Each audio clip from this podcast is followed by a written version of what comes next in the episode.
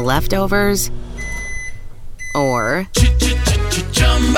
the DMV, or house cleaning, Chumba Casino always brings the fun. Play over a hundred different games online for free from anywhere. You could redeem some serious prizes. Chumba. ChumbaCasino.com. Live the Chumba life. No purchase necessary. Void where prohibited by law. 18 plus terms and conditions apply. See website for details. Mobile phone companies say they offer home internet. But if their internet comes from a cell phone network, you should know. It's just phone internet, not home internet. Keep your home up to speed with Cox. Cox internet is faster and has more reliable download speeds than 5G home internet. Cox is the real home internet you're looking for. Based on Cox analysis of Ookla speed test intelligence data Q3 2022 and Cox serviceable areas, visit cox.com/internet for details. From the era that brought you names like Chamberlain, Russell, and West, To Chamberlain. He's got it.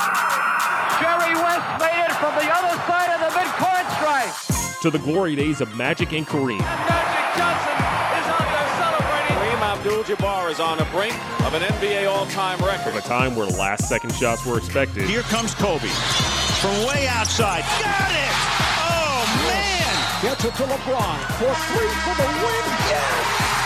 LeBron James. and rings were handed out like candy. The. Here's Jordan. Yes!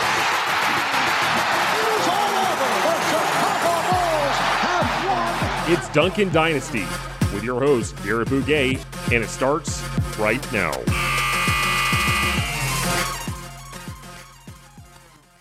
Welcome to another episode of Duncan Dynasty alongside my co host Corbin Ford. I am Garrett Bouguet, and on this week's episode, I know this is an NBA podcast, but we are not going to be discussing basketball here, although that may come in in the, the periphery of the discussion. Uh, we're going to be breaking down what's, what's happening in the world with the Black Lives Matter movement. Uh, of course, I, as a, uh, a Caucasian male, am not the you know the, the best person to be speaking on this, but I also feel like uh, it's important to to keep this subject at the, the front of the headline and, and keep it in the news. Uh, I've, I've already started to notice over the last few weeks that uh, you know even on social media you've started to see these these topics kind of go away, and I don't really want that to happen. This is too important. And uh, so, so Corbin, first off, thanks so much for for uh, coming on as always, and uh, thanks so much for uh, for uh, being willing to, to discuss this uh, sensitive issue. Oh, I appreciate having the opportunity to talk about it. Like that, that really means a lot. Um, thank you. Uh, you know, it's it's a lot going on, and I'm I'm happy to at least talk and have a discourse about it, and kind of find our way together, and maybe hopeful hopeful that some of these discussions we're having right now can continue to happen. As you said, you know, we're kind of more or less losing sight of it, unfortunately, in some ways, and uh, just remember that those same important conversations and uncomfortable discourse that we were having are important and need to be sustained in order for us to hopefully become better society. So uh, I'm just happy to be part of that with you, man, and I'm um, grateful to, to be here. Absolutely, and you know, as you said, this is this has got to be something that continues, and and because there's there's no short term fixes to this. This is going to be something that we've got to continue to, you know, there have been some some uh, some actual policy change across the country in, in various ways, but you know, it's not nearly enough. We need sweeping reform.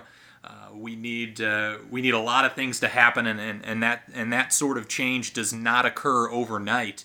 But you know, speaking to how this all sort of came about, obviously, uh, George Floyd was uh, was murdered in uh, in the middle of the day by a police officer, and it was a situation where you know, obviously, we had seen other innocent, unarmed black people killed by the police in the past. It, it's happening pretty much every day in this country. It's happened for, you know, decades and, and centuries now. Uh, but this incident was, I, I think, a little bit more noteworthy to the general public because of the length of, you know, the, the, the fact that it was nearly nine minutes of this officer putting his knee on George Floyd's neck. I've heard it described as a, a public lynching, and I, I think that's uh, that's a fair way to describe it. But but I think the other thing that has maybe highlighted this and and led to all these protests and the awareness, uh, the universal awareness that we've seen in not only America but throughout the world is the fact that the coronavirus is happening. And while the coronavirus has been terrible in oh so many ways, of course, we, we've lost nearly 130,000 people in America and, and many more across the world. But you know the fact that the coronavirus has has shut down sports it's shut down a lot of the economy it's shut down movie theaters there aren't distractions for people and therefore you know when you get this sort of news this this shocking video uh, that that came across our, our phones our computers and and and the like uh, it uh, it is something that just simply could not be ignored Yeah, I'm with you. It, it was one of those things where it almost, and I hate to say this in, in any type of other than just what it was. It felt like the perfect storm of a situation where, you know, you have this. I mean, police brutality. You know, black people being killed um, for what seem to be trivial instances that get taken to the extreme at the hands of police officers. Nothing new, as you said, has been going on for a while. But because there's been a lot more time, it's almost like it, those situations were magnified and put into a pressure cooker you know, and, and because people were actually, you know, you had no sports,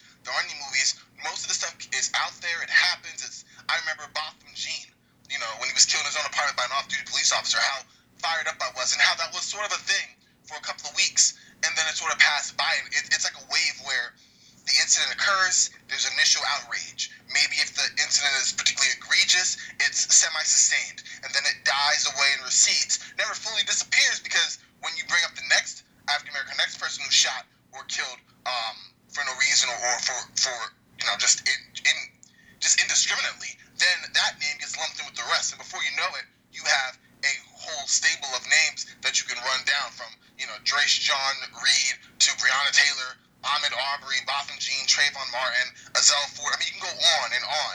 Um, and because of this time where most society has more or less been locked in and kind of forced to see what's going on, and you can't go away from it. At least this is my own opinion here. I think that these instances resonate. I'd like to say that in some in some way it's also just society looking at it in a different lens than they were four or five years ago and going, oh no, this is a problem. And you know, the optimist in me wants to believe that some of that is, just natural, I guess, evolution awareness of these social issues and and and really a, a, a mini kind of pandemic of of this going on and saying, okay, we need to look into this. We need to see what we can stop. But even if that's not the issue, even if that's not the reason, um, the, the coronavirus and people being inside and, and, and not being able to kind of run through stuff that would normally, at, at best, um, serve as a protection from the issue, at worst, just be a, a basic distraction. They've had to kind of look at this in the mirror, so to speak. Yeah, and you know, speaking to how frequent these things take place and how it, yeah, as, as you were saying, it has, has somewhat become normalized. It's it's similar almost in a lot of ways to the mass shootings in this country. You know, you see so many instances of of of uh, a a person going around with a gun and, and killing multiple people, and because of the frequency of it, it becomes normalized. It becomes oh that's sad, but we move on, and and yeah, it's simply. Uh, we, we simply can't accept that anymore. We simply can't just let that, um, you know, stuff like this happen, and and continue to just, um, you know, go about our daily lives and, and, and kind of forget about it. Um, so so yeah, it, and you know, speaking as from from someone uh, that that's living in Ohio, of course, there was you mentioned a, a lot of victims of the police brutality and, and the police racism of course, uh, in Ohio, the famous one being Tamir Rice, just a 12 year old shot in a park. Uh, you know, there, there's just countless numbers of names, and and yeah, it's it's uh, it's so incredibly sad, and it's also so just rage inducing. Is after a while same thing happening again and again, it, it, it it's weird because anyone who's killed, you know, in general, uh, by a police officer for no reason, or whatever the case may be, there's obviously a, a, a sentiment of sadness, of anger. But when the same situation keeps occurring and the circumstances are the same, and you're really just putting in different unfortunate people, just literally seven people in for the exact same thing, again and again, for, for seemingly no reason, it just boils. It just turns into a rage, and the sentiment is echoed by people all over who go, listen, you know, the casual uh, disrespect or overlooking of what is really an issue, this is enough. This is a, a lot that goes on. And it's like, oh, well, I mean, we're going to even talk about now with um, the, the recent riots and stuff that's going on. It's like, oh, well, this is bad, but what's going on with the rioting, looting is also bad. Like, we get it. Like, you're not, like, two wrongs don't make a right, but at the same time, you are overlooking the main issue to then focus on the ramifications of said issue.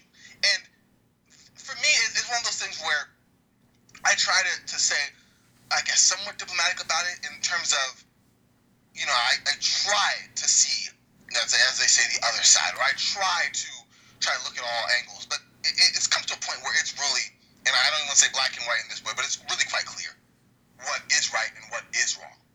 What should be done and what shouldn't be done. This isn't a case of semantics anymore. It's in the case of, oh, well, police policy is to shoot here, and he was resisting, and oh, but I can do this, and oh, but I can do that. This is a matter of what should happen in a situation like this and what shouldn't.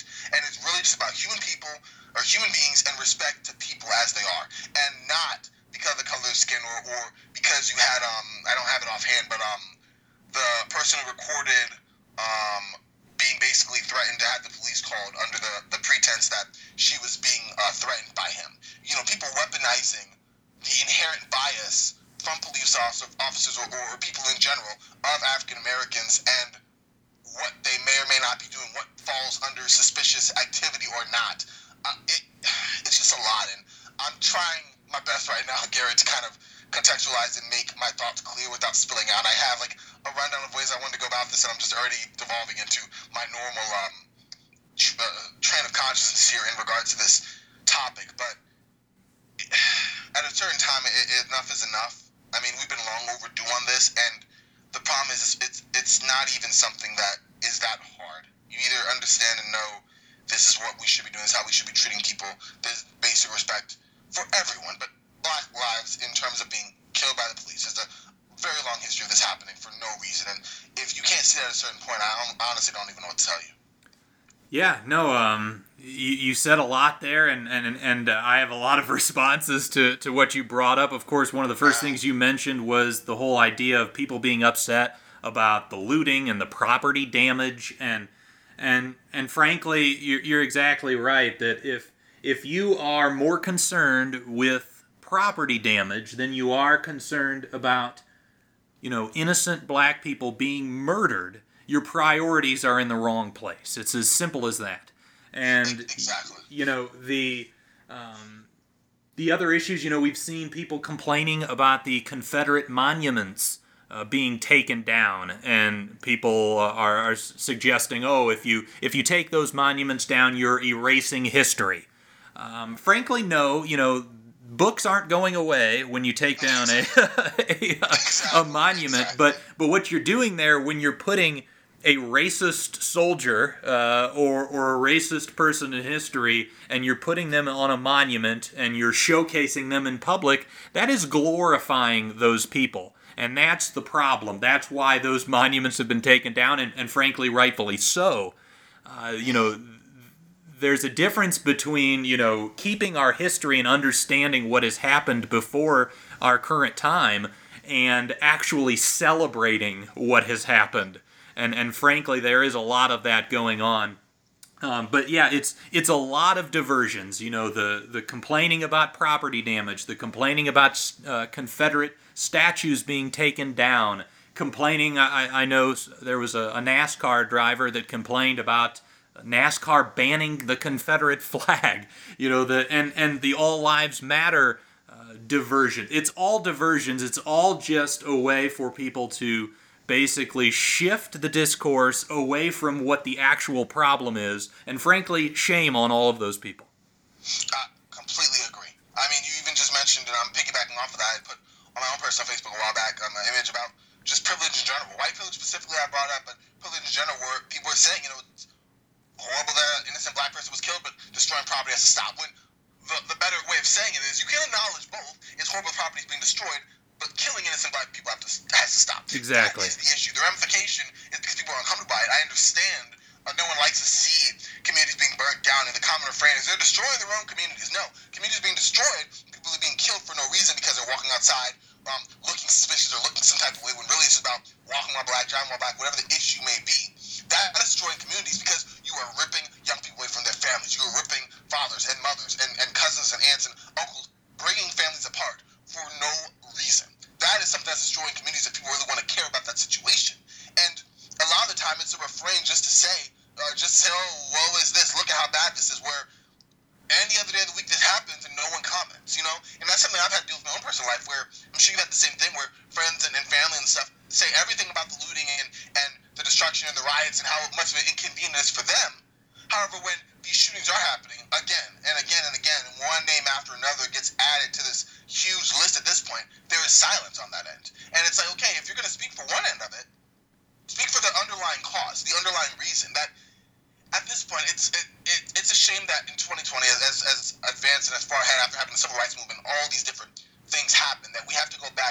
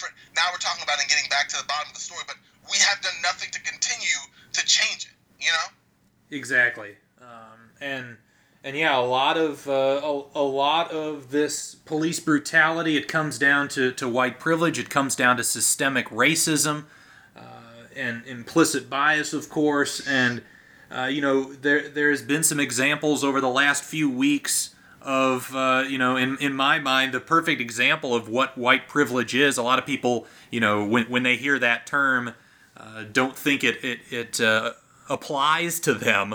Uh, but you know, you saw a situation in New York where a white woman was illegally walking her dog without a leash and a, a black man basically called her out on it, said, hey, you know, put your dog on a leash, you're breaking the law. She then uh, called the police on that black person. And, and yeah, there's, there's just a general feeling of even though I am in the wrong, I am the one committing the crime here, and and the the black person here is just being a law-abiding citizen. I feel confident and safe enough that i can call the police and they will have my back in this situation. That is the definition of white privilege. Um, and and you know there was there was another video i saw of a, a black man writing black lives matter in chalk on his own property and his white neighbors came over claimed that he didn't own that property and and called the police on him. um, yeah, it's, uh, it's ridiculous. Yeah, this this stuff is happening all the time, but th- that to me, for for the people that don't understand what white privilege is, that is it. When when you are in the wrong, you can call the cops and feel safe that uh, that, that they're they're going to go after the other person and not you. Um, and and uh, you know, I watched uh, I watched a couple of um, of hour long specials by uh, Oprah Winfrey on her network called uh, What Do We Do From Here? And uh, one of the things she brought up, which I wanted to get your take on, is the idea of, and again, this is a bit of uh, semantics, but she brought up the idea that uh, using the term privilege, people think of that as like, you know, high status sort of a, a, term. So she thought that it should we should use white advantage instead, and maybe that would, would resonate with more people. I, I was curious to hear your thoughts on that. I, I mean, I don't. I, in my mind, privilege. I mean, at least the dictionary def, definition of the word is uh, right advantage or immunity granted or available only to a particular person or group. I understand some people getting mixed up on that. I'd rather educate them what the word privilege means. If people need it spelled out, then I guess you could say white advantage. But I, I, I to me, I, I, I understand it. Um, I, for one, I don't know if I'd say white advantage more than I would just say privilege. Because I look at privilege like you have the privilege of being able to call the police and not be considered a threat. You've had you've had black people call the police and they end up being the ones getting shot. You had black people call the police and, and they end up being the ones being arrested and they're the ones who actually made the call. So um, white advantage. I mean, if that helps people, makes it easier. I, I think it does clear the air for some who just seemingly don't seem to get what that word means.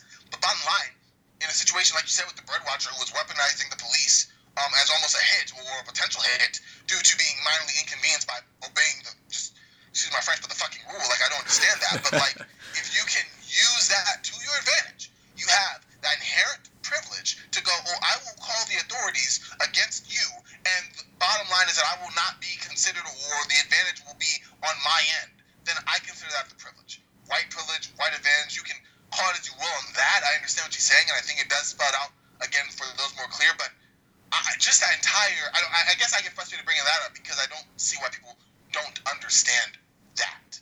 Right, it feels like you're appealing to the willfully ignorant there a little bit. Exactly, thank you. Exactly what it feels like. Like it's the same thing. If you want to spell it out, make it clear for them, great. But it shouldn't be that hard to grasp at any at any at any point. Right. Yeah, it's uh, it's incredibly frustrating, and, and you mentioning you know the the opposite scenario where black people are calling the cops to help them because maybe white people have have done something to them white people have committed the crime there was there was a, a video early on in the protest and there was actually a news station and an anchor at the scene where these black store owners called the cops and the cops came into the scene and instead of chasing after the uh, potential looters they immediately went and arrested the store owners and, and, and purely because the store owners were black. This this stuff happens. This stuff happens all the time, and it's incredibly frustrating.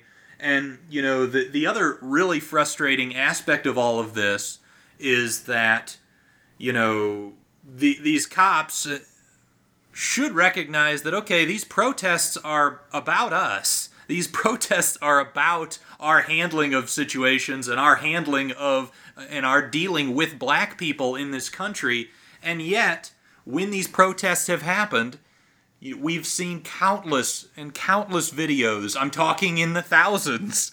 Uh, you you can find if you search this stuff, you can easily find it online. Um, that that uh, of cops, despite knowing that people are filming them, continuing to do a lot of the same stuff, continuing to be showing that brutality, that violence, even when it's not instigated by the protesters. A lot of these protests have been peaceful, and it's the cops that have been the aggressors.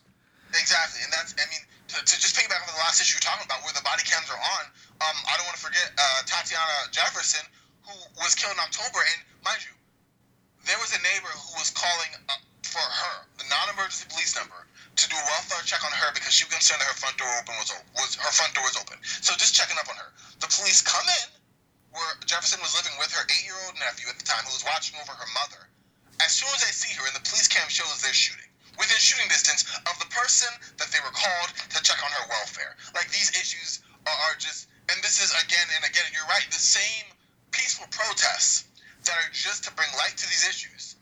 The police, who are usually there or intend to be to bring order or to assist in something, they don't even need to assist in something that's not an issue.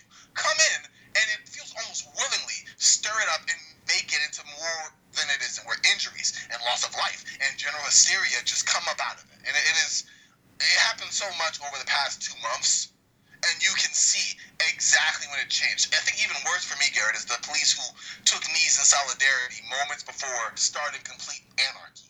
It, it, it, there's a level of, of what almost feels like intentional just ah, I don't even know the word for it, but they're this special type of like is diabolical the word where you for the camera ops, whatever the case may be, you're walking with them, you take your knee, you're doing that, and then all of a sudden you're shooting tear gas in the crowd, you're instigating an issue. I don't understand. That happened a lot the last two months, and that's another kind of branch off of the discussion about the police um, starting a confrontation or a, a violent situation where there wasn't one initially. Exactly. Yeah, it's um, you know, people have been I've been seeing it called propaganda, you know, like the the, Yes. the cops version of propaganda where yes, you you've seen instances where cops are kneeling with protesters showing signs of solidarity exactly for a photo op so that people can can post that online and and show that hey, they're on our side. And then 24 hours later you see those same cops uh, pushing a man in Buffalo and, and causing his brain to bleed. Um, Yeah, you know, walking right by. yes. Uh, so, uh, yeah, it's it's incredibly frustrating, and you know, you you see, uh, you see the these cops will. Um, the other thing that's been that's been super frustrating as well is the the police infringing on you know the First Amendment rights of people of freedom of speech, and you've seen them you know, willingly target the most vocal black protesters. I, I saw a, a, a video of a, a protester, a, a black guy, you know, being as about as empathetic as you could be towards the cops, saying, you know, we're all in this together. We have to live together. You know, I. I want us all to show love to each other as opposed to hate. You know, it was a very heartwarming message of unity and humanity, and the cops went out of their way to arrest that person. it's it's in, it's incredibly infuriating, and you see the stuff like uh, where I saw a cop using they were they were on horseback and and trampling over protesters. You've seen you know them using their batons. You've seen tear gas. You've seen rubber bullets and and all of this is is causing a lot of damage people have died people have been severely harmed and and all of this because like again these people are protesting this stuff and yet they continue to do it in face of the protests Yeah, it's almost as if they are un, unfazed by the situation with no. yeah that's how ingrained this is in this system Exactly. That there is nothing there that, that deters them from what they feel is is I, I, I wouldn't even know. I wouldn't even know. They're just determined to continue on with the, the way that they're going about it. And it, it's it's I don't know. I don't know. It is it is something that I I don't even have words for it sometimes. Where you used to think. I remember when I think it was Michael Brown.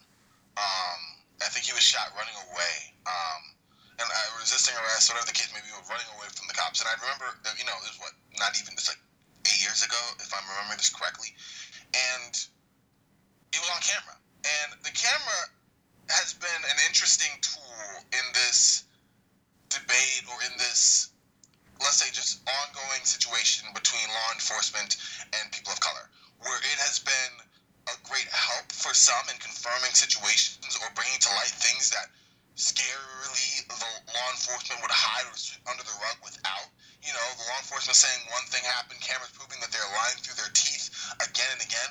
And on the other hand, it, it, it's been almost even more infuriating when you can see what happens. And it's almost like in this day and age, people can look at the exact same situation and see something entirely different when it is pretty much clear as it can get right in front of you.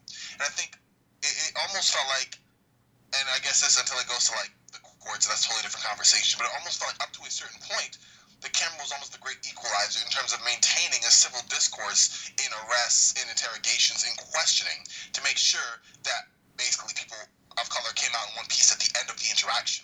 Um, and now it's almost like law enforcement cops have just looked and went, "Oh, I don't even care about that anymore. Like you can rock, call what you want. I'm gonna do what I'm gonna do anyway." And that's why we have so much footage of them pushing people, stomping, and just being just, just almost it, it, it's it's criminal. It's criminal what is what is being done and being recorded, and just the total disregard of it, knowing that there are cameras there, knowing that the people are watching, and they're just going to do what is wrong right in front of you, and you're not going to do a thing about it because what can you do? Yeah, I mean it's uh, it, it's the the whole system is broken, and and yeah, the the body cams Yes. people people thought that that would be a solution, and and I I'll talk a little bit later. There was a there's a man named Sam Samuel Sinyangwe. I don't know if I'm pronouncing that correctly, but he's a data scientist and policy analyst that that uh, talked about the things that do work in terms of police reform and the things that don't. And there's no evidence that uh, that that body cams actually work. And I think a big part of that is that you know, as you said, when they're doing the, these the, these acts, even if it's videotaped or recorded, they realize they're not going to be punished anyway. I mean, you, you talked about the, the Breonna Taylor and, and those cops that, that murdered her. Um, you know, the vast majority of them have, have not been fired and have not been arrested. So, you know, you see these cops, they despite having cameras on their chest, they understand that no matter what I do, not only am I not probably going to be punished by my department, but even if I am punished by my department, I can just in in a few years these these uh, police union contracts will go away. I can get rehired, so their their career is not under threat. Their livelihood is not under threat because these judges and the I guess the the civilians at large still have this belief that you know cops are inherently good, so therefore they can't be criminals. Um, and and so yeah, you, it just perpetuates this cycle of oh, I can do this thing even right in front of a ton of witnesses, and I know I'm not going to be punished for it. So then there's you know no motivation to change their behavior. Yeah, and you said it. There's nothing there to detract or say, okay, you know what? I mean, besides the basic fact of what is right and wrong and what should shouldn't be done, um, I'm there's no immediate ramifications. There's nothing to cause for pause and reflection. And as you said, the system is broken, and the fix is there is so much to it. There is so much to kind of break down and go into on that. Uh, it's easy to say, oh, the situation comes from the top. It comes from within. It, it's like a cancer that needs to be excised from just this, just this national situation that we've had, that we've continued to have, that's been a pandemic of its own. Um, and, and I say that in terms of just widespread and not easily stopped, and just how I don't know. Uh, it's it's it's encouraging to see this conversation being as sustained as it's been. It's encouraging to see this this situation going as long as it has. Um, and it's sad in that way because this isn't even the most that we've had in any one month. You know, like like it's just the time that we've ended up having it that is causing it to be something of note. And to be quite honest with you, I, it's just so much to, to, to try to break down. And I'm glad that we're at least attempting to talk it out now.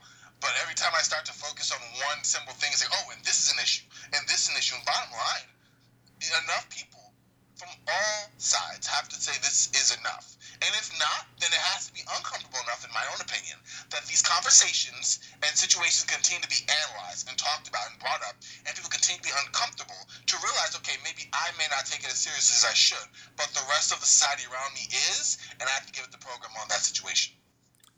Absolutely, yeah. I think it's it's it's vitally important to not only do what you can, whether that is signing petitions, spending money towards black organizations, going out and, and protesting, and also just like educating yourself, going out of your way to understand uh, the the black experience better, especially if you are a white person in this country. Uh, so so yeah, that's why I um, I posted on uh, and it's actually the the pinned tweet on my Twitter profile of uh, a uh, you know I, I of course watch a lot of film, I watch a lot of TV, and uh, so I've come across a, a lot of great. Uh, a great media that uh, it was created by black filmmakers that's talking about the black experience. So be sure to check that out. Uh, I think it's important to continue to to, uh, to to educate ourselves, whether that's through reading articles, reading books, uh, watching things, watching uh, interviews.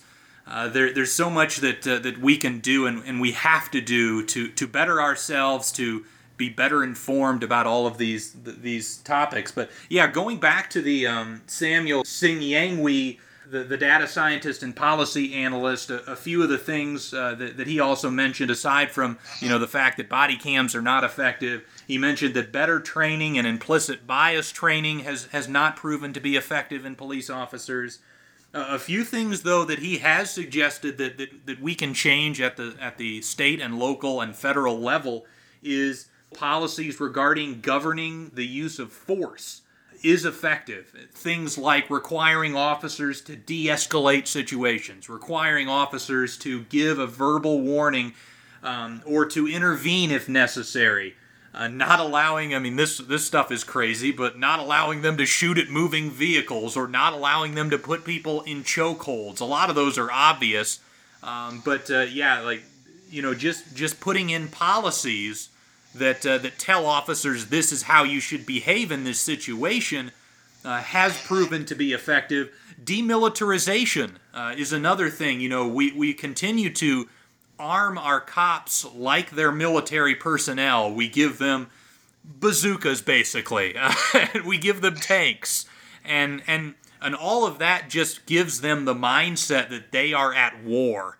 And and the police are here to serve and protect us. They aren't here to battle us. And that's kind of the mindset that police officers have in this country. And of course, uh, you know, part of that problem is the fact that America is also, uh, you know, the country that loves guns more than any place else. And so, yes, the, the cops do have um, a, a, right to fear that maybe a civilian might have a weapon. Um, but but the fact that we are loading up our officers tooth and nail with equipment to, to make them feel like, yeah, they're in a war zone is, is not helping. Yeah, and that's the problem. This continued, you, you said arming and, and, and increased stacking of arms in a situation that I'm not saying, I, I'm not saying it doesn't, it doesn't need to be handled violently, in my opinion. I think that these, it's, it's really about starting on a, on a level of, of, of, on the lower levels at the top level legislature to, to, to, to, to with the focus on fixing it not a focus on limiting or, or making people go oh you're taking away our liberties which is something that's immediately brought up whenever something of demilitarizing or defunding it doesn't mean we're, we're taking away not redistributing to other places. We're trying to help society in a whole. So maybe it's less from arming a police force that doesn't necessarily or doesn't it just doesn't need any more weapons and more on the schools and, and surrounding neighborhoods so that you're making a better community so then there's less use of police force slash brutality on situations. And you're right, it's something that you see. I think another uh, police force got like some sort of tank or something, donates them for free. I think you mentioned like brought up um, not even a couple weeks ago. It's like no, they don't need this. You don't need that to roam the streets. And it was for like a uh, little small town, like 1,100 people or something. And it was like why? Like this type yeah. of attitude, this type of mindset is part of the problem. Because you have a big gun, you're going to want to use it. That's just what happens. They have tasers, you have all these other things, but the first thing they grab is the one that you have. You know what I mean? And it's the one that it's, I, I'm not saying walk around with just a nightstick or anything, but I'm saying in terms of the first thing people are grabbing and using is lethal force. The very first thing. And maybe if, they, if there was actual um, cause for that, it's understood, but it's like, oh, you surprised me. Oh, I walked in the room when I was expecting somebody, and I saw you, and so I came up shooting. And, and it's these scenarios, these hair triggered, hair brained, split second decisions that cause loss of life that is replicated again and again. That's a national issue.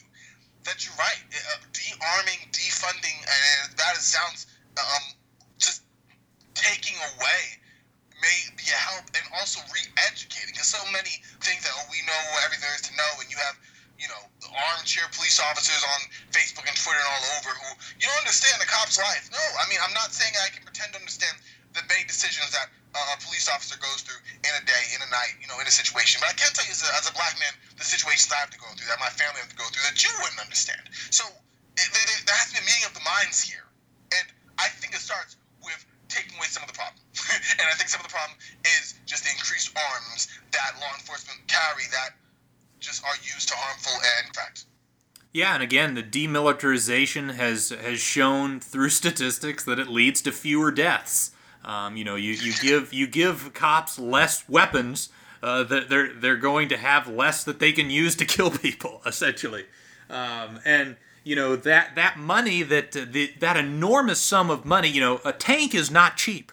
Buying a tank is a is a ton of money.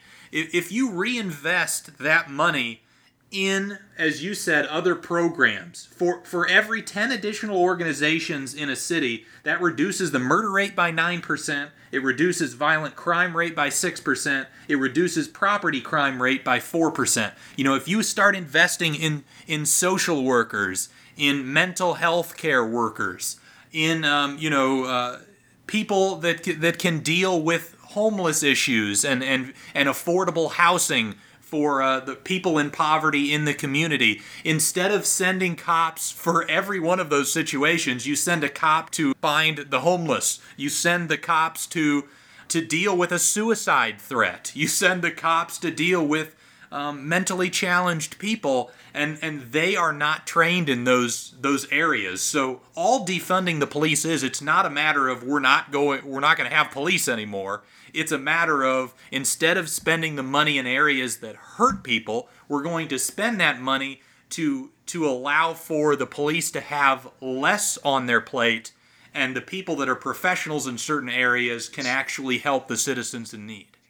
Exactly. And I, I know it's hard for some to understand, but really think about the best interests of people, and you brought this, this about demilitarization and everything, like that is an option that uh, it just has to be considered at this point. It just has to be considered. It's too much of this has been going on for too long that that there's the age where there's monitoring of it at a base level, you know, to to to enact long lasting change in a society. Yeah, it's um it's gonna it's gonna take some time. It's gonna take some patience, but we've got to we've got to keep at it. And and not only do we have to do that from just a citizen by citizen level, but we've got to be informed on in in the political arena and vote out the people that are causing some of these problems and vote in people that are ready to help. And uh, we've started to see that in the in some of the elections and some of the primaries, I should say, that have been taking place over the last few weeks. Uh, but hopefully that continues. And again, not just the 2020 election. It has to be the election in, in every single year. We need to keep up this momentum and keep voting people out that aren't in in this for humanity. Uh, and that are in this for dollars, in this for profit, in this for political party purposes. So uh, all of that is is vitally important. Like you said, it's all over not just 2020 at all times in every level because it's a systematic system. The racism is systematic. The, this, this, the, the killings have been systematic. How it's been done is the same Paris, same order. You need a top-down makeover, and that starts on everyone that, that is, like you said, in it for the profit, in it for for the whatever other ulterior motives in bettering the society, the communities that they serve, and and, and or even those who don't understand or or come out with with um, oh we're doing the best we can when they're making at best minor improvements. No, you need to have someone there with the true best interest in mind for people. And and when you do that, you will see improvements start to happen across the board.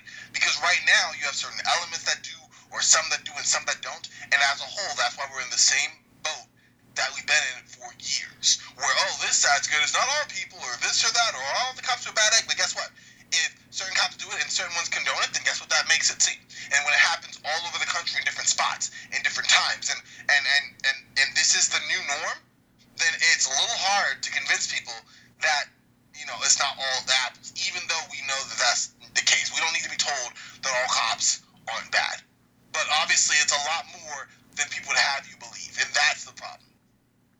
Right, and and when we when we initially brought up the all lives matter or blue lives matter arguments. I guess we didn't really go into the, the logical fallacies of that, but um, to, to break it down, uh, you know, basically when you're when someone says Black Lives Matter, they they of course aren't suggesting that other lives aren't important. What they're doing is highlighting an issue in our communities that is a problem and uh, they're they're trying to raise awareness. You know, when you see someone talking about, you know, when it's Breast Cancer Awareness Month, no one jumps into a, a breast cancer awareness meeting and says, "Hey, but what about testicular cancer?" You know, it's it's it's not a it's not a competition. It's literally this is an issue we are trying to raise awareness. You know, I, I saw an example of you know when when there was that mass shooting in Las Vegas, everyone you know, was universally saying, we stand with Vegas. but no no one came in there in that situation and said, "Well, what about California?" you know, it's uh, it's um, that's that's the issue is you are taking away when you say all lives matter or blue lives matter or or whatever or the looting is a problem you are taking away uh, something that needs awareness and needs highlighted you are diverting people's attention from an actual problem exactly that type of discourse is harmful because we understand what is meant i mean those who, who, who don't get what Black Lives Matter, I'm sure there are people that are happy to tell you, but after a certain point, they actually get tired of it because this conversation has been happening for a while now. Right. And this whole semantics of all lives matter, blue lives matter, yeah, people matter, we understand. But when a disproportionate amount of black people are getting killed by police, then guess what? Everyone needs a general reminder that black lives matter because they're the ones that you keep seeing in the news, on Twitter, on videos all over being shot. It's just a friendly reminder. Like, oh yeah, you know what? all diseases matter. But guess what? If a lot of people are dying of heart disease, then maybe we need to focus on heart disease just to highlight that in addition to all the other equal, just as important ones. But obviously, this is the one that needs attention right now. And and I, I don't understand those who don't get that, who want to take the argument from that, or, or say all lives matter. At this point, I think it's quite clear when you're using that what it, what it, what it stands for in itself because we don't need a reminder on that. All houses matter. All come on now, Let, us be real about this. You know, and again, I appreciate you bringing that up and, and, and talking about that because that annoys me the most. Is that refrain that's really just a mindless deflection from the situation at hand.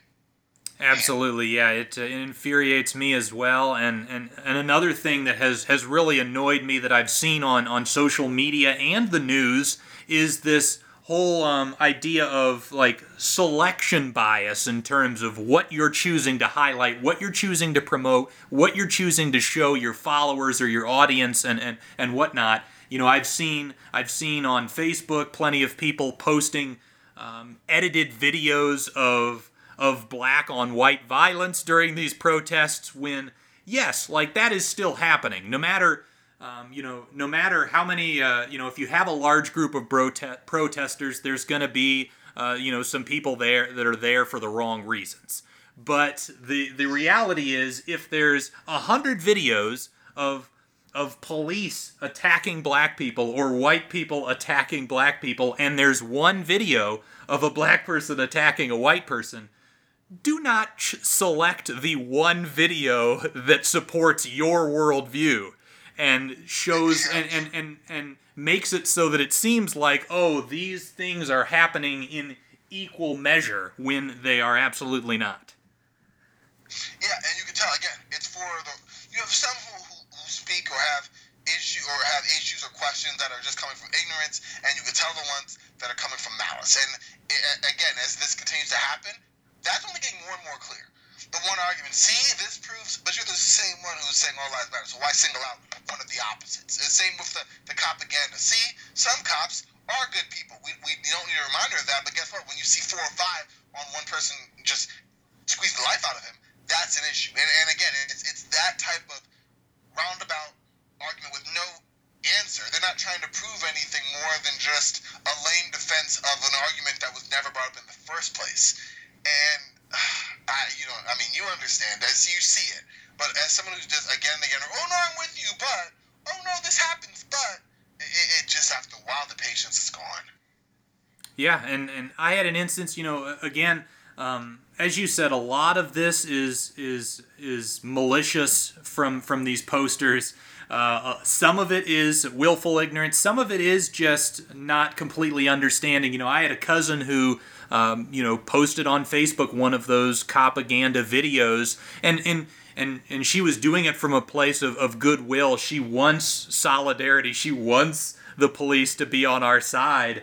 Um, and and but once I explained to her that you know a lot of this is is then leading to the those same cops that were kneeling then attacking protesters, she took it down. So so I, I do, and I, I mean this is probably the optimistic part of me is I, I do hope that there is a lot of people out there that still can be reached. Um, that, uh, that that that it's not a willful ignorance; it is just genuine ignorance. That uh, and and they're coming from a place of uh, you know having a good heart and, and wanting to do the right thing and are willing to learn and uh, be educated. No, and I don't mean to insinuate that the ignorance in itself is wrong. I think I'm more of the malice end than that because sometimes you just don't know. I'm not. Absolutely. I'm not in any way trying to um, malign those who are not, you know, it's not your experience. Yeah, and I, I didn't think you were. I just wanted to No. clarify. No, I appreciate yes, and, and, and I agree. Like there's certain experiences I don't know and I can't speak to and I want to reach and and, I, and I'm glad that you had experience like that. And I've had some friends I've talked to who understand and are committed to trying to be allies and help in that in that situation. And it is it's encouraging. You know, it's not all gloom and doom when it comes to this. It's just enough that's happened that it's sobering enough and easy to kind of get into a moment of okay, let's let's let's let's look at this, y'all. Let's really look at this. Let's really try to make change. It's been going for too long. I mean, I look at it every time like, what the fuck's happening? Like again and again, and it's just, uh, it, I don't know. After a while, I just lose words on trying to bring up a, a, a good reason why we're still in this situation after so long, so much being recorded on video, so much being easily seen that that shouldn't. I mean, bottom line, it, we, we're in a scenario where we're repeating things that we really shouldn't be. You know? Yeah. And, and, and after a while, it, it just run out of words to say the same thing that's been said from people even more eloquent than me for the last 10, 15, 20, 30, 40, 50, 60. You can go all the way down the line and, and, and, and, and see the exact situation over and over. I think there was um, a graphic I saw on a social media platform, Facebook or Twitter, um, a couple weeks ago where in 1920, there was um, an African American uh, holding up a sign saying a black man was lynched yesterday. And then someone took the same sign um, and was holding up another protest like a month and a half ago. And it's like, it's been 100 years, and you can still pinpoint the exact same action, the exact same activity. And it, it's, it's just, it's honestly fatiguing. Yeah, I mean, no, like a, a sigh is the perfect response to to uh, to what's happening in our world, and yeah, a, a, lot of times, obviously, um, uh, it, it can be very frustrating the the lack of progress, the how slow progress seems to be happening, um, and at times, you know, obviously since uh, since 2016, I would say we've maybe even gone backwards. Um, so yeah, uh, you know, a sigh is the is really the, the perfect response. Um, but you know, there are still some positives out of this. As I mentioned, there are there have been some some laws and some some rules changed in, in many states across the country. Of course, one of the obvious ones, which again, this is a pretty low bar, but you know, a lot of places are actually now banning chokeholds.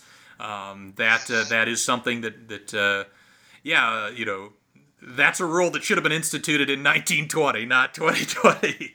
Uh, but uh, but you know, there I've also seen things where even outside of just purely you know police brutality and and and the the racist justice system, just in in in the larger society, I've seen things like the the white voice actor that has actually voiced uh, the Cleveland character on Family Guy, and he's done it for 20 years, actually just stepped down, realizing that, hey, this is not right that I, as a white man, am voicing a black character because I am de- depriving a talented black person from this role. And, uh, you know, so, so that's another thing I think from a broader cultural context that hopefully is, is improving and changing and, and giving black people the opportunities that they deserve. Yeah, and, and I, I'm glad you brought that up because I feel like you see that there. I, I see it in all uh, media in general. Um, I think sports is one that bugs me. I know that there's been a um, topic of uh, Bill Simmons and um, his interesting situation involving, you know, his network and um, an interesting line he said about that and the Ringer and uh, their. Um, Yeah, that was I concerning. forgot yeah, exactly. And I'm sure we can kind of go in there or something like that. But where it's like, hey, give those opportunities, at least to make them available. You know what I mean? The Cleveland show, I, I again, I come ignorant of that. I didn't know until three or four days ago that it wasn't a person of color that was behind it. I just, you know, I wasn't.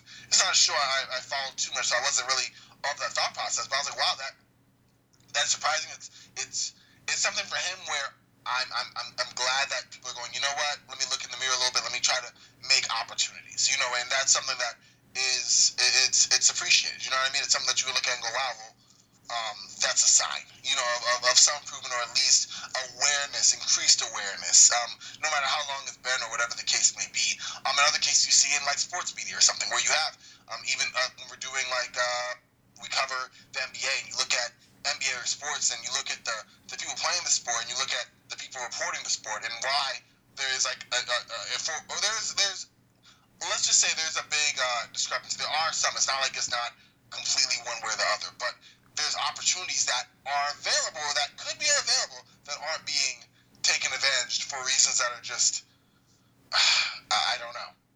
Yeah, I was listening to a, a Dunc'd On podcast where uh, Nate Duncan had uh, Marc Spears on, and, and they had a really enlightening conversation. Uh, in in large part talking about you know black issues in general, but then also in relation to the NBA. And and Marc has has done some articles highlighting the you know top ten black head coach candidates, and we've seen people respond with why not just say top ten candidates in general? Another you know kind of an, an all lives matter diversion. And you know his basic response on that podcast was, well, you know, if the if the black coaches were getting the same level of opportunities, I wouldn't have to write this. Uh, I wouldn't have to write this article. And um, it, it is it is unfortunate because it is as simple as you know no one is forcing employers to to hire black people. What they're asking for is to give black people a chance. Let them interview for these positions. Don't just immediately um, you know, give the position to your to your white family member, or just uh, interview a couple of white candidates and call it a day.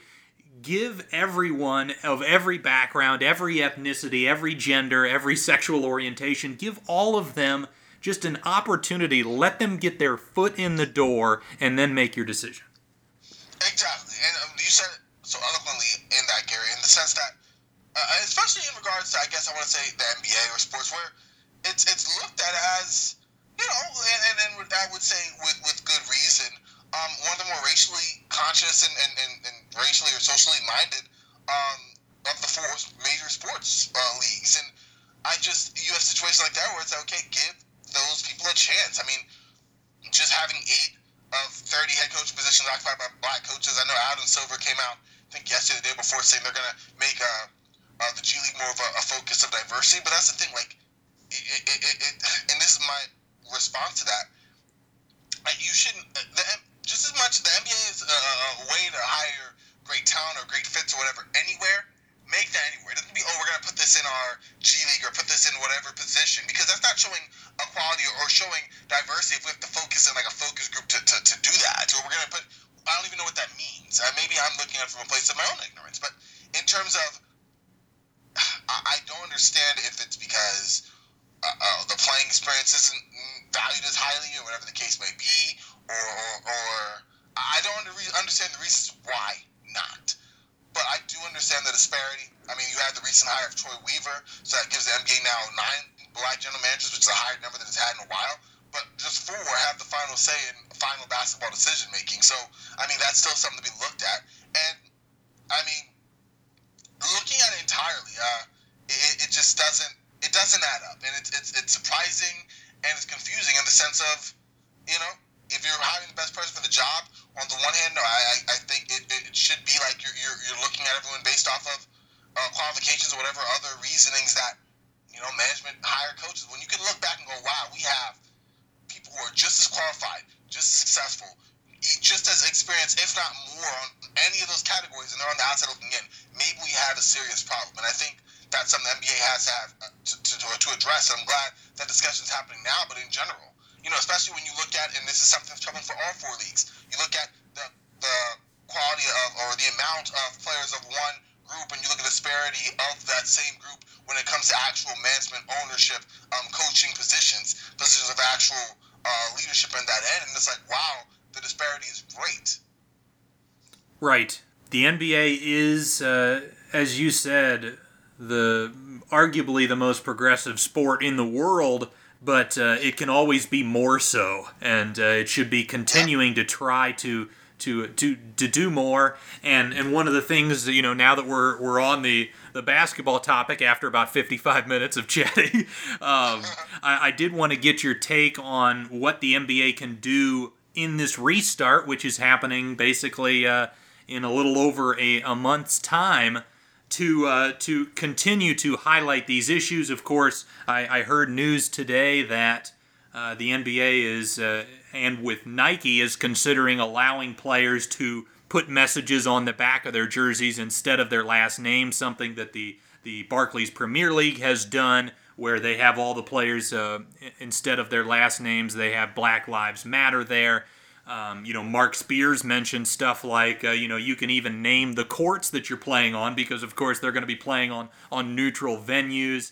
But yeah, what were your thoughts as far as uh, some of the things that have been suggested and, and some of the things that, that you would want to see showcased uh, once the NBA resumes and essentially becomes a distraction for people? See, this exactly. This is why I'm. I'm of mixed feelings about the NBA restart. I'm, I'm just gonna tell you. I mean, I, I, know you probably know we've talked about it a little bit, but uh, on the one hand, I love love the NBA. I'm gonna be able to watch it. I'm gonna enjoy it. Like it's going to be something that you know it's something that in some way is a solace and you know it's comforting it, it, you know I, I, can go on and on about the nba on the other hand i feel really conflicted about messages can be done or should be done with the nba restarting my first thought was leaning almost like 60 I'd say 60 40 on not doing the NBA this season. And the only reason why I was was because, I mean, forget the risk of COVID 19 everywhere, forget the literal hotspot the NBA is going to be at. Maybe you take the rest of this year out and you take a moment to look in and focus and, and not have the almost immediate distraction that will be there as much as it may be um, welcome just because of everything we've gone through over the past year. On the other hand, I'm trying to see how much of what is going to be done will keep us focused on the actual root of the issue. Because at the end of the day, the basketball is, is the compelling part that will either, unfortunately or not, have some of the longer lasting um, impact on us. Where if I were to, I'm trying to think about this. With the NBA going back, I, I guess one thing I like to see is more conversations. Um, I know Inside the NBA does a great job of this. You have this dialogue. You have these roundtables. You bring in people from the community. You, you bring in um, uh, black people in all manners of leadership, and you talk about how at the base level you can work to rectify the situation. You interview players, you talk about their families, talk about their situations, being African American or of different privilege in that sense, or, or whatever the case may be. Um, the uniforms is something that is great. The courts is something that's great, but I, I need. I, don't want. In some ways, it almost feels, especially with the jerseys. I, I would. It would be very poor taste, for example, if they were to do that, and then they're like, if they're available for sale, and then they're like, promoting or supporting like Black Lives Matter or other groups like that, then I guess there's a positive avenue to it. But I want the thought process, I want the conversations to be, I guess, almost like just completely pure in origin and, and, and, and goals. You know, where it's strong and powerful enough that you can look at the product on the floor, you can look at the game, you you have that moment there whether it's for us both business and and enjoyment of watching and also you know being in the industry of, of following the games and such but also knowing and of course you and i are aware of this but people in general that hey listen yeah you're getting basketball back and we're having this but that these conversations will continue to happen that this is the new normal that you will continue to have these types of discourse and conversation and and that this this mindset is what's going to be and it's not going to go away. And I know I didn't really answer the question. I'm kind of rounding into it. I, I, I like everything that's been brought up. I want something that is sustained. So if it's going to be somewhere where the jerseys and uniforms now, great. I think that does make a point of, okay, we're bigger than just the game and the names. Like we're, we're people in this too. The bottom line, I want this to continue throughout the process and not just now. So whether you're having – and I, like I said, I brought inside the NBA when they did it with um, Martin Luther King. They handle that every day. The, the, the, games they handle well, where you're watching the games and you're in the moment there, but you do not lose sight of the message from the commercial break, from the broadcasting throughout. And I need that to happen throughout the entirety of this process, and then even after. Yeah, that's a that's a great point. You know, a lot, you know, a lot of the the talk has been about um, you know what can we do during the bubble, but yeah, it's fair that that the the players. Um, you know, and and these advocates should be uh, fighting for. Let's not just do this during this bubble. Let's do this for the rest of NBA history, and and you know continue and, and and yeah, they've got a platform, they've got a power to hopefully to to do some of that and, and institute some some real change. Uh, and and and yeah, hopefully make it so that this isn't um, you know the distraction element of giving people entertainment doesn't outweigh the positive uh, effects, the positive messaging that you can do for for here and moving forward. Um, so yeah, it, it'll be it'll be interesting to see what the NBA does. Hopefully, they'll make us proud. Um, uh, but uh, you know, to, to to finish this, Corbin, I um, we we briefly talked about this, and, and I asked you if you were comfortable, um, you know, describing some experience that that you have had uh, living as a you know and, and living through the black experience. And uh, if, if you were willing to, to share some of that with us, uh, you know, again, I think it's it's important for people to to see that the people that they listen to on podcasts, the people that uh, you know that they know are going through this stuff. It's not just the, the videos that they that they see online.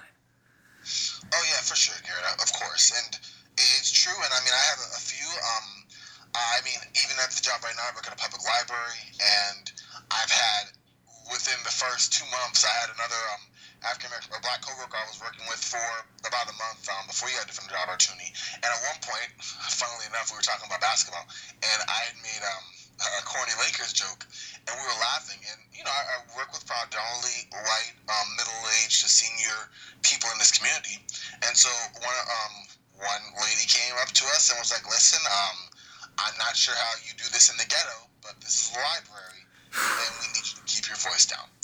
And Oh, what was man. funny was that this happened last year, and I, we were so shocked that you know we're like, "Oh, of course, sorry, ma'am," you know, the normal, whatever. And then it was like one of those slow kind of burns where I was too shocked that I'd even been addressed that way to fully react to it. Yeah. And the more I thought about it, the more I'm like, did she? What? And then she had the audacity to have to ask me to help her with her computer work. Not even ten minutes later, as if the conversation that would have been had never happened. Um, and then, of course, you know, business and, and, and working and being helpful. I, that's exactly what I did. I'm just going like the, the, the, the, amount of casual racism that was used in that. We, it wasn't like we were that much of a headers. We were just laughing, you know, for, for a moment. And the fact that that was the exact line that we were hit with, as if that is just normal, uh, it, it, shocked us. And by the end of the day, we were both angry because we had thought about it and and we're like, really? Like, we're still dealing with this? Like, is that, like, did she really just say that? Like, that just amount of surprise to shock to anger.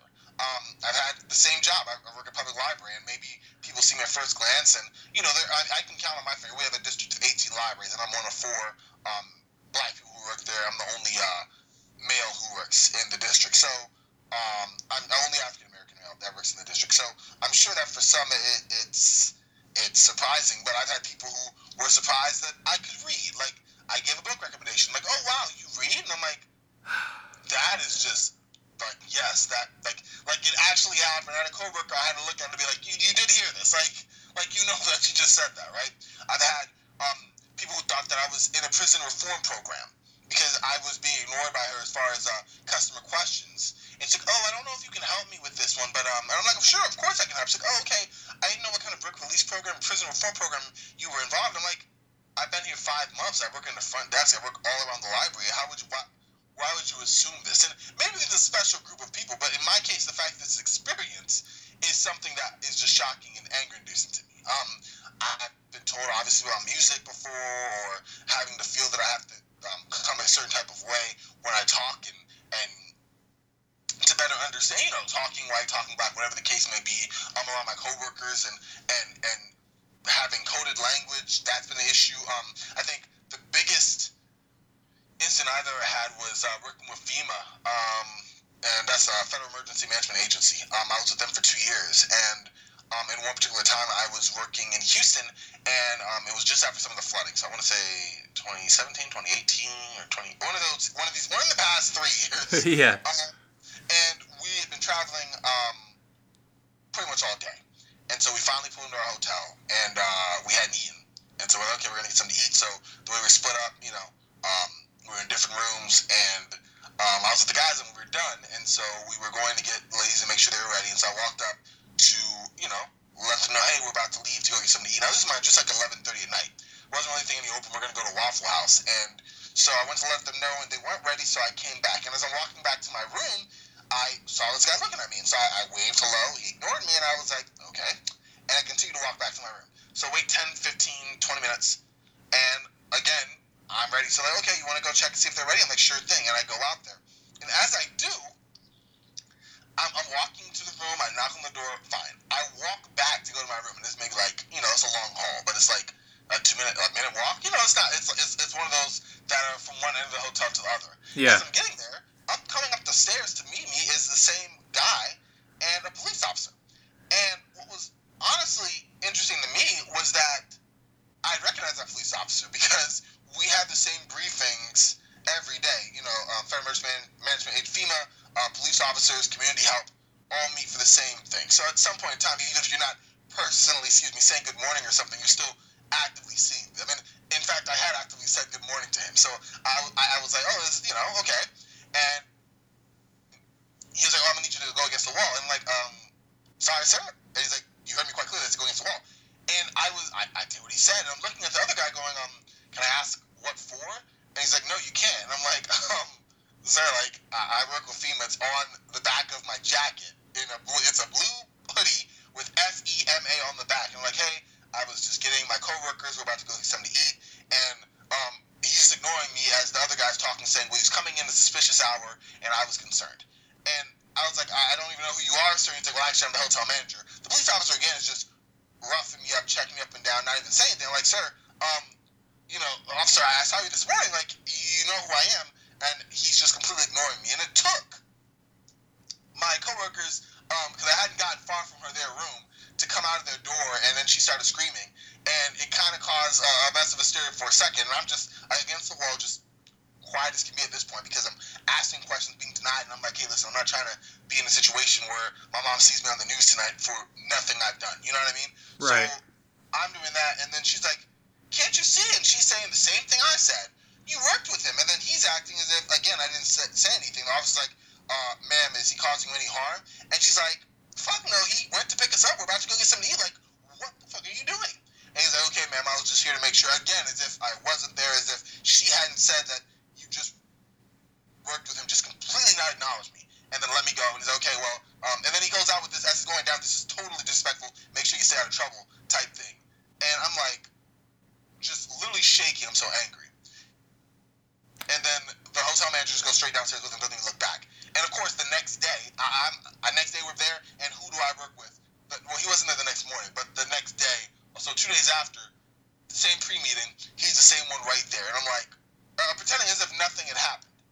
And it, again, we worked side by side with him for eight hours over an 18-hour day to come to the hotel to literally do nothing wrong except be suspicious in uh, a, a bright blue hoodie. I mean, I have to tell you a picture of, of the way that the FEMA um, outfits look as far as uh, FEMA Corps members and everything. And it was just, that was one of the more shocking ones I've had, one of the more irritating ones I've had. I've been called cops on when I was playing in a neighborhood park, um, and it was after 10:30, but the lights were still on. And apparently, I was being checked up, and I was given a cease and desist or a trespassing um, warrant or something. Like I say, I was written up, and if I was caught in the same park um, in the next six months, uh, I, I would be arrested. Now, and I was telling them, I said, sir, like, listen, like, I'm the furthest thing from a troublemaker you'll ever meet. I had no idea. You know, the lights are still on. I lost track of time, and I had to look at my clock and shooting the basketball. When the cops came, I was continuing to shoot. I didn't know I'd done anything wrong. You know, I was just, I just saw them coming, and yeah, I'm the one with the park, but the lights still on. I'm still shooting and this and that. And uh, that was something that happened. Needless to say, I didn't go back. I was like, listen, I'm, I'm not that person. They're like, oh yeah, we understand. Um, oh, you work in a library, and I pulled out in my backpack, I have a wallet that has my ID badge, and like, yes, sir, like I would do nothing to endanger my job, my position, or anything. I'm shooting basketball and lost track of time. And they're like, yeah, but rules are rules, whatever the case may be. And I understand that, but I'm blurring the lines. This just happened so many times for me, um, especially in unique situations like having the opportunity and the honor to work with FEMA or having the opportunity to work where, where, in places where I've worked with law enforcement and still be treated or, or let known that, hey, you are definitely different. Like, you may work with us, but you aren't any of us. And I understand that in terms of not a police officer, but I understand in terms of trying to help people and be on the same side, how you can be misconstrued after a certain hour as if you're just like any other black person. And, and when I say that, I don't mean that in terms of other black people being anything other than who they are, but being treated in such a manner that is just automatically, with all the odds stacked against you, by law enforcement the majority of the time.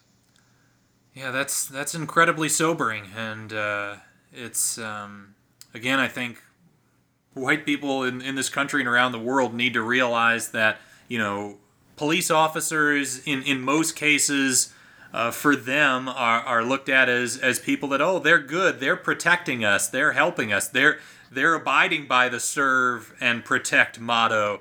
Uh, but for black people in this country it absolutely is not that and and yeah speaking to that uh, that scene at the hotel I mean I can't even imagine the fear the concern that you have going on and and despite the fact that um, you know you're you're reacting in a in a very logical, reasonable, and, and and seemingly calm manner, and yet you're being completely ignored and looked upon as just an inferior individual, which is sickening. Uh, it is, um, yeah, it's it's so important to recognize that that it's not just the incidents that happen, but it's because those incidents happen, then every other waking moment of your life and black people's lives you're in fear of those incidents taking place again.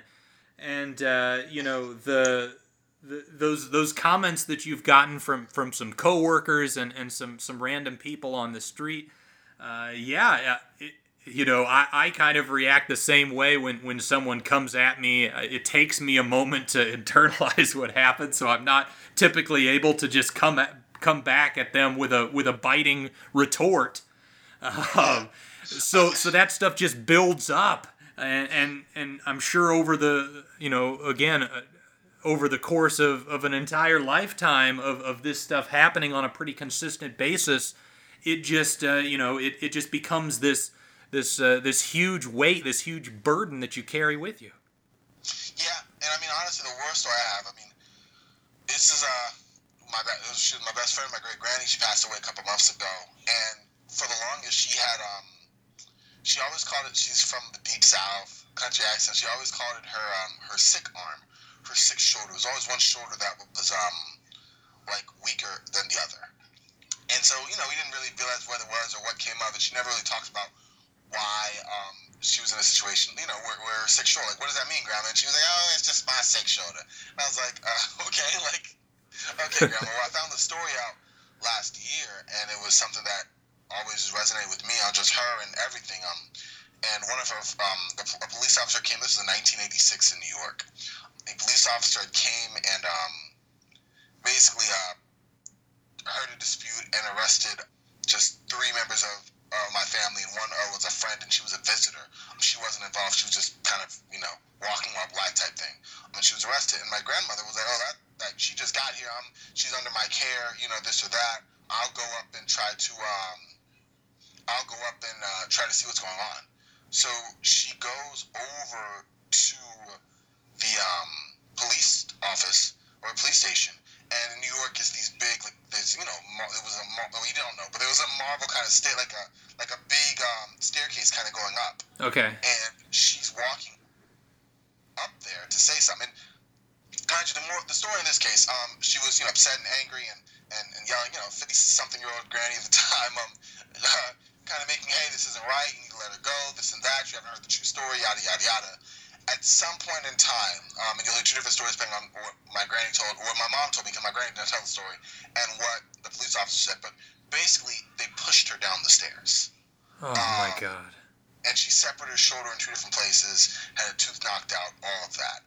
And bottom line, they pursued legal action. It got pretty much dismissed quite easily. And then error on top of error is the surgery in order to separate the shoulder um, was done wrong, like there was an error done, so that a tendon that shouldn't have gotten snipped got snipped, and it totally just basically fucked up her shoulder.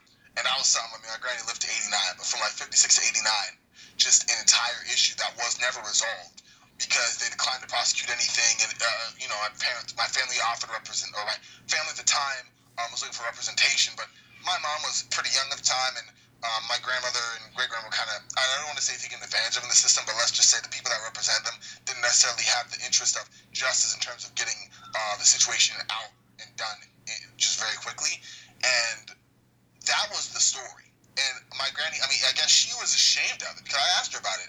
And I'm glad I was able to before she passed as far as like why she didn't share it. She's like, well, you know, bottom line, she, she felt embarrassed at the way the situation came, and that if she had known better, she would have just um just called it and, and not voiced her opinion. And I'm like, Grandma, that's that's not like you did the right thing, but you had the freedom of speech to voice what happened, and she almost felt ashamed and upset that as if any of that that followed in her life was her own doing, and that is something I always think about. That anger that angers me completely.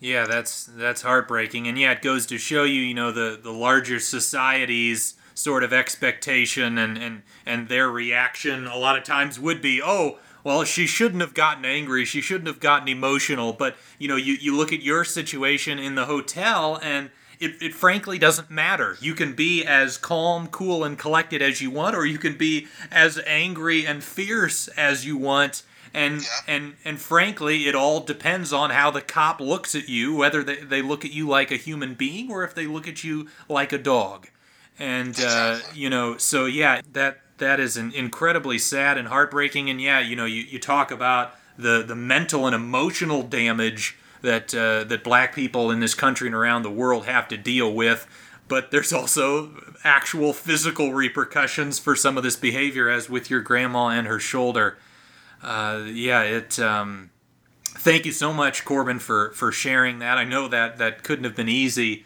and and thanks so much for for taking the time and, and, and talking about this. I, I feel like I've I've learned some things through this process, and, and hopefully anybody listening has as well.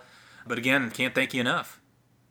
I appreciate you, Garrett, for giving me the platform and letting me, you know, talk and, and, and, and being there to listen. I hope that uh, I was mostly coherent. A lot of emotions were kind of coming out, and um, I'm hoping that the message is clear and that I, in, in some way, helped somebody with my story. So, um, thank you just for us being able to have this conversation, having the platform, Garrett. I, the pleasure was just as much mine, at least of getting it out, as, as, as yours, just to be able to hear it. So, thank you for that. Yeah, absolutely. I'm, I'm glad to do it, and, and we'll have to continue this conversation. And uh, for for those of you listening that are uh, expecting the, the typical Duncan Dynasty content, we'll be we'll be bringing that to you in the uh, the upcoming weeks to come as we uh, as we lead towards the uh, the NBA restart. Thanks so much for listening to Duncan Dynasty. Please, if you can, if you have a moment, go to iTunes and uh, give us a rating and review, preferably five stars. And uh, if you could give any thoughts about what you like about the show, that would be much appreciated. We are also on Spotify, so uh, you can give us a rating on there as well. If you'd like to find some other content outside of this podcast, you can find me on Twitter at Garrett Bugay. That's G A R R E T T B U G A Y.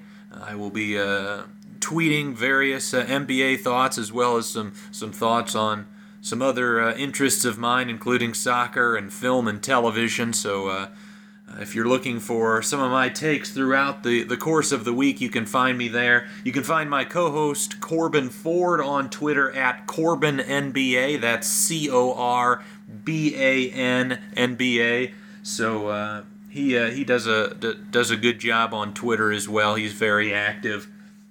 Uh, Corbin also is the site expert for the FanSided website Valley of the Sun, which talks all things Phoenix Suns. So you can check out uh, what he's doing there. I'm also doing uh, some work as a contributor for Rip City Project, which uh, does all things Blazers. So if you're looking for some written content, you can check those websites out. Corbin also does his own pod on the side called NBA Today. He uh, he does some some fun work over there. So so please, I encourage you to check that out. But uh, thanks so much again for for listening, and have a great rest of your day. Leftovers. Or the DMV. Number 97. Or house cleaning. Or Chumba Casino always brings the fun. Play over a hundred different games online for free from anywhere. You could redeem some serious prizes. Chumba. ChumbaCasino.com. Live the Chumba life. No purchase necessary. Void where prohibited by law. 18 plus terms and conditions apply. See website for details. Mobile phone companies say they offer home internet. But if their internet comes from a cell phone network, you should know. It's just phone internet, not home internet. Keep your home up to speed with Cox. Cox Internet is faster and has more reliable download speeds than 5G home internet. Cox is the real home internet you're looking for. Based on Cox analysis of Ookla speed test intelligence data Q3 2022 and Cox serviceable areas, visit cox.com/internet for details.